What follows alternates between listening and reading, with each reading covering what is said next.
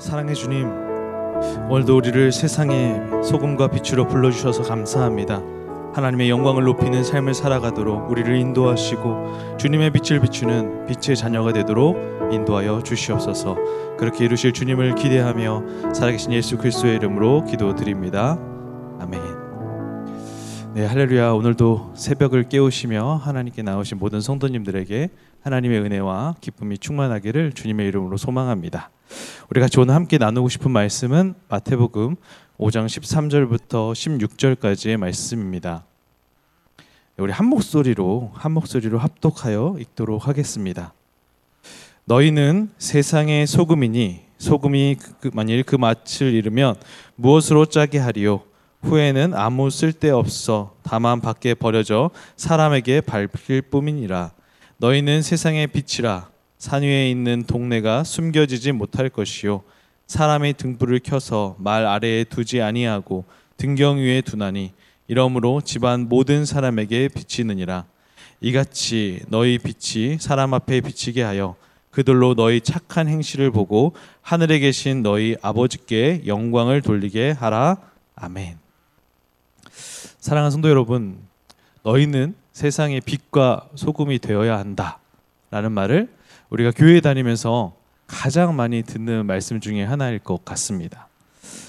그렇다면 세상의 소금과 빛된 삶을 살아간다는 것이 무엇일까요?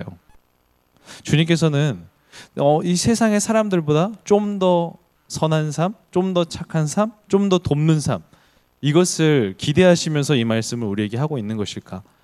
사실 우리가 세상의 소금과 빛으로 살기 위해서 수많은 노력들을 하고 또 우리의 삶을 통해 믿음의 열매를 맺기 위해 나아가지만 정말 세상의 소금과 빛된 삶을 살아간다는 것이 무엇일까를 늘 고민하게 되는 것 같습니다. 오늘 말씀은 너무나도 유명한 본문의 말씀인데 오늘 말씀을 통하여서 우리 성도님들의 삶에 정말 내가 세상의 소금과 빛으로 어떻게 살기를 원하실까 하는 예수님의 마음을 더 마음에 새기는 귀한 시간 되기를 소망합니다. 예수님께서 공생의 사역을 시작하셨습니다. 수많은 치유의 사역을 이루셨고 기적을 이루셨죠. 그렇게 하니 수많은 사람들의 무리들이 주님을 따르기 시작합니다. 그리고 그 무리들과 제자들이 모였을 때 주님께서는 산으로 불러서 교훈을 하시니 이게 산상수훈이라고 우리가 나누었고요. 지금 산상수훈의 연장선에 있습니다. 어제 말씀까지 팔복을 나눴고요. 그 다음에 바로 이 말씀이 등장하고 있다는 것이죠. 팔복에는 어떤 내용들이 있었나요? 심령이 가난하고 애통하고 온유하고 의에 줄이고 목마르며 긍휼히 여기고 마음이 청결하고 화평하게 해야 하며 의를 위하여 박해를 받는 자, 이런 사람들이 복이 있다라는 복의 기준을 말씀해 주셨어요. 그런데 이 복의 기준이 세상이 말하는 복의 기준과는 조금 다르죠. 주님께서는 사실 하나님의 백성들, 예수 그리스도의 제자들은 이런 사람들이고 이런 사람들만이 하나님 나라의 복을 누릴 수 있다는 것을 가르쳐주고 싶으셨던 것입니다. 그리고 나서 바로 5장 13절의 말씀이 시작되죠. 너희는 세상의 소금이라. 그럼 이 세상의 소금은 도대체 무엇을 말하는 것일까 나누길 원하는데 13절의 말씀 한번 읽어보도록 하겠습니다. 읽겠습니다. 너희는 세상의 소금이니 소금이 만일 그 맛을 잃으면 무엇으로 짜게 하리요? 후에는 아무 쓸데없어 다만 밖에 버려져 사람에게 밟힐 뿐이니라. 세상의 소금이라. 그럼 소금에 대한 뭔가 의미를 알아야겠죠. 소금은 먼저는 맛을 내는 데 사용이 됩니다. 그리고 그 당시에 소금은 어떤 때 사용됐냐면 썩지 않는 방부제의 역할을 하기도 했습니다. 그런데 이 성경적인 소금의 역할은 무엇이었을까를 한번 묵상해 봤는데요. 바로 소금이 제사의 용도로도 사용됐다는 것을 저는 볼 수가 있었습니다. 그렇기 때문에 역사적, 지역적, 문학적인 배경 안에서 그러면 이 소금의 역할을 무엇을 하느냐? 제사에 사용되었다. 그럼 레위기 2장 13절의 말씀에서 이 소금의 역할을 한번 보기 원하는데요. 한번 읽어보도록 하겠습니다. 시작. 내 모든 소재물에 소금을 치라. 내 하나님의 언약의 소금을 내 소재에 빼지 못할지니 내 모든 예물에 소금을 드릴지니라. 소금이 3번 사용됐습니다. 성경에서 반복적으로 사용된다는 것은 강조고 중요하다는 것이죠. 결국 이 소금이 이 소재, 특별하게 제사에 사용되었다는 것은 결국 소금이 말하는 것은 이 언약 안에서 지속성과 유효성을 말하는 것입니다. 그리고 영원성을 말하는 거죠. 하나님과 제사를 드리는 예배자 그리고 하나님의 백성들 안에는 언약의 영원성이 있다는 것을 말하는 거예요. 소금은 그것을 말하는 것입니다. 결국 소금은 어떠한 상황 속에서도 영원한 본질을 말하고 있는데 소금이 하나님과 예배자 사이에 맺은 관계가 절대로 변할 수 없다는 언약의 영원성을 품고 있는 것이죠. 하나님께서는요, 예배자들을 절대 버리지 않으실 것입니다. 그리고 예배자들을 끝까지 품어 주실 것입니다. 그렇기 때문에 소금처럼 우리의 맛은 영원한 맛을 내야 된다는 것을 가르쳐 주고 있는 거예요. 또한 13절의 의미에서 말하고 있는 것은요, 결국 제자들이 세상의 소금이라고 하는 것은 우리가 세상에 나아가서 영원한 맛, 근데 그 영원한 맛은 어떤 맛이겠습니까? 독특한 맛이에요. 예수의 맛이에요. 복음의 맛입니다.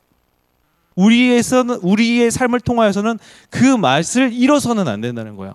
예수를 따르는 자, 예수님의 제자라면 늘 우리의 삶을 통하여 예수의 맛, 세상이 알 수 없는 그 맛이 영원히 나야 된다는 것을 말하고 있는 것입니다. 그렇다면 또 그 영원한 맛을 내기 위해 우리는 어떤 삶을 살아야 될까? 우리는 어제의 말씀을 좀 살펴볼 필요가 있습니다. 우리 11절과 12절의 말씀을 보도록 하겠습니다. 읽겠습니다. 나로 말미암아 너희를 욕하고 박해하고 거짓으로 너희를 거슬러 모든 악한 말을 할 때에는 너희에게 복이 있나니 기뻐하고 즐거워하라. 하늘에서 너희의 상이 큼이라. 너희 전에 있던 선지자들도 이같이 박해하였느니라. 예수님을 믿는 자라면 예수님을 섬김으로 인하여서 많은 욕을 받을 수도 있어요. 박해를 받을 수도 있어요. 또한 악한 말들로 핍박을 받게 될 수도 있을 것입니다. 그럼에도 불구하고 너희들이 세상의 소금으로 소금의 맛을 내기 위해서 이 모든 것들을 기뻐해야 한다는 것입니다. 박해받는 것이 싫어서 피하고 그리고 예수를 부인하고 또한 거짓을 말해서 잠시의 그 위험을, 잠시의 고난을 피하려고 한다면 맛을 잃어버려지는 거죠. 그 사람은 예수를 따르는 자라고 할 수 없는 것이죠. 그럼 어떻게 된다고 말하고 있죠? 맛을 잃은 소금은 버려져 버릴 수밖에 없는 것입니다. 지금 예수 그리스도께서는요, 우리에게 이것을 말하고 있는 것입니다. 너희들이 예수를 따르는 자라면, 그리고 세상의 소금으로서 예수의 맛을 내는 자라면 나 때문에 박해를 받고 나 때문에 핍박을 받고 조금 고난을 받더라도 너희들이 기뻐하며 즐거워한다면 너희들이 복이 있는 자고 그것으로 인하여 나는 너희들을 절대 버리지도 않을 것이며 너희들을 영원토록 끝까지 지켜줄 것이다. 이 말씀을 지금 주님께서 가르쳐주고 있는 것입니다. 그리고 우리가 기억할 게 있어요. 예수 그리스도께서 우리에게요, 세상의 소금이 되라 라고 말씀하지 않으셨습니다. 너희는 세상의 소금이다 라고 말했어요. 예수를 믿는 그 순간부터 여러분들은 소금입니다. 그러니까 우리 소금이 되기 위해서 하는 것이 아니라 소금된 자의 삶을 살아가는 거죠.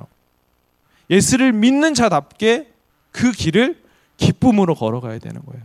그것이 바로 세상에 소금된 사람의 모습이라고 주님은 우리에게 가르쳐주고 있는 것입니다.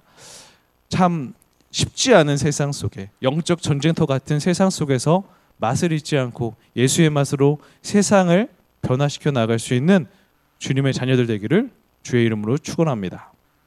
또한 빛은 그럼 어떤 의미를 가지고 있을까? 우리 14에서 15절의 말씀 읽어보겠습니다. 읽겠습니다. 너희는 세상의 빛이라. 산 위에 있는 동네가 숨겨지지 못할 것이요, 사람이 등불을 켜서 말 아래에 두지 아니하고 등경 위에 두나니 이러므로 집안 모든 사람에게 빛이느니라. 성경에서 또 빛도 참 많은 의미들이 가지고 있는데요, 저는 여기서 하나님의 말씀이 빛이 된 것을 좀 볼 수 있었는데, 우리 시편 119편 105절의 말씀을 한번 읽어보도록 하겠습니다. 읽겠습니다. 주의 말씀은 내 발의 등이요 내 길의 빛이니라. 사랑하는 성도 여러분, 결국 세상의 빛이라는 것은요, 하나님의 하나님의 육신 말씀이 돼서 왔잖아요. 그 말씀의 길을 걷는 것, 말씀의 빛을 비춰주는 대로 걸어가는 것, 그리고 우리의 삶을 통하여 말씀이 성취되는 것, 이것을 주님께서 우리에게 가르쳐주고 있는 것입니다. 사랑하는 성도 여러분, 우리의 삶은요 말씀이 드러나는 삶을 살아야 돼요. 우리가 말씀대로 살아가고 말씀이 열매를 맺기 시작할 때 우리를 통하여서 주님은 빛을 발하시는 것입니다. 우리를 통하여서 주님의 빛이 밝아지면 주님의 영광이 높여지고 하나님의 나라가 확장되는 거예요. 지금 주님께서는 우리에게 그 걸음을 가르쳐주고 있는 것입니다.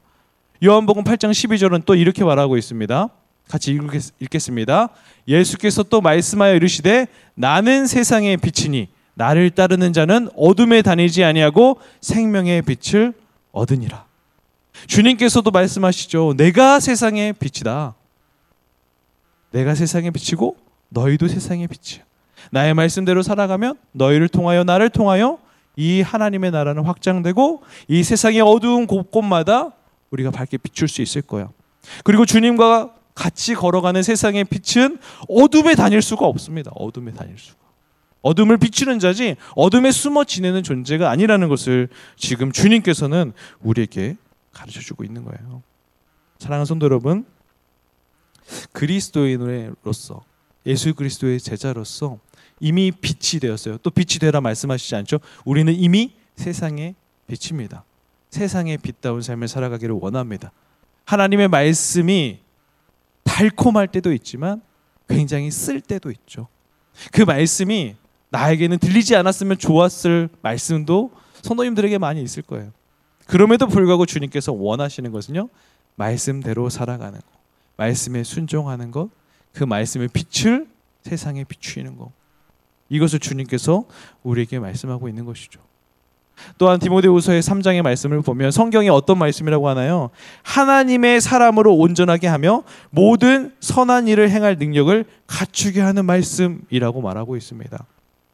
우리는 이 하나님의 말씀을 듣는 그 순간부터 하나님의 사람으로 살아갈 온전한 선한 능력을 갖춘 사람들이에요.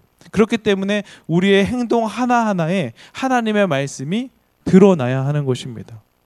그렇기 때문에 오늘 본문의 마지막 말씀은 이렇게 말하고 있습니다. 마태복음 5장 16절의 말씀을 읽어보겠습니다.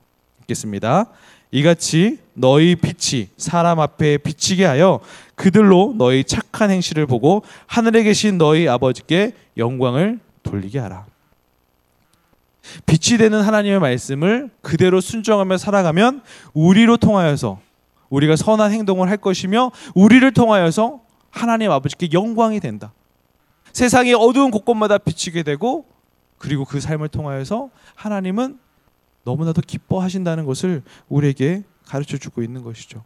사랑하는 성도 여러분, 세상의 소금과 빛으로 살아간다는 것 너무나도 영광스러운 일입니다.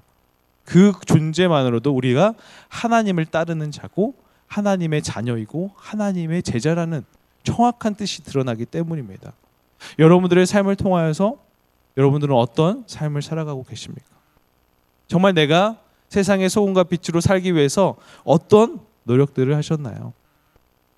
오늘 다시 한번 주님께서 우리에게 가르쳐주시는 세상의 소금과 빛의 의미를 정확하게 마음에 새기는 귀한 시간 되기를 소망합니다.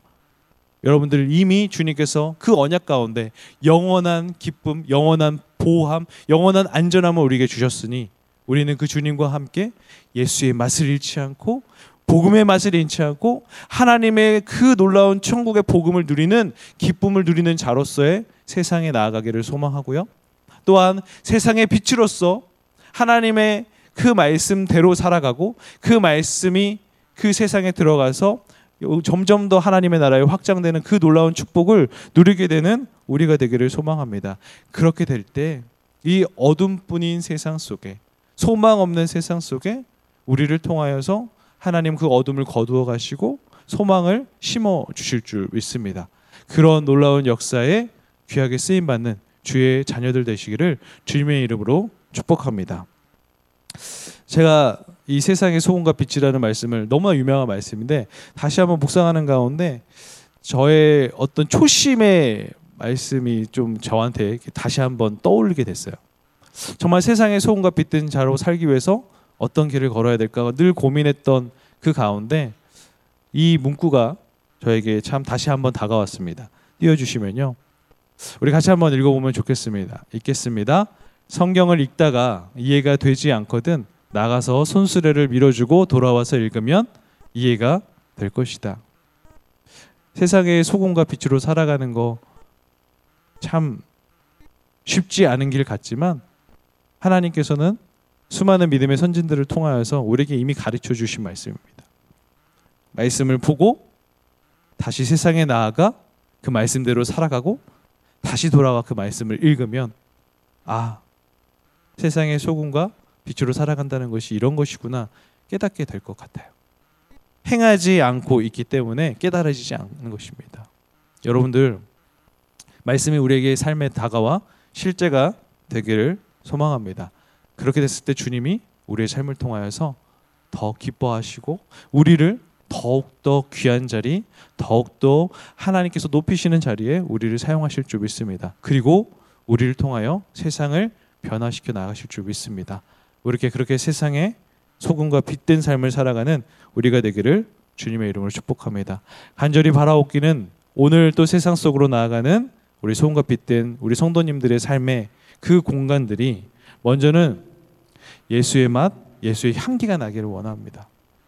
그리고 어두컴컴한 뭔가 내가 가는 곳에 참 뭔가 그 갈등의 관계가 있고 꽉 막힌 것 같은 정말 흑암 같은 그런 상황들이 있다면 그 말씀을 들고 다시 한번 그곳에 나아가 여러분들이 그곳을 변화시켜 나아갈 수 있는 주님의 사명자로 쓰임받기를 주의 이름으로 축복합니다. 기도하겠습니다. 사랑의 하나님 아버지, 말씀을 통하여 주시는 은혜에 다시 한번 감사를 드립니다. 빛으로 오신 예수님을 따름으로 우리를 세상의 빛이라 말씀해 주시고 예수님을 믿음으로 세상의 소금이라 말씀해 주셔서 감사합니다. 오늘도 주님께서 우리에게 허락해 주신 그 정체성으로 살아가기를 원하오니 주여 우리에게 힘과 능력 주시고 또한 세상에 하나님 빛을 비추는 선한 존재로 살아갈 수 있도록 주여 인도하여 주시옵소서. 그렇게 행하실 주님을 기대하며 살아계신 예수 그리스도의 이름으로 기도드립니다.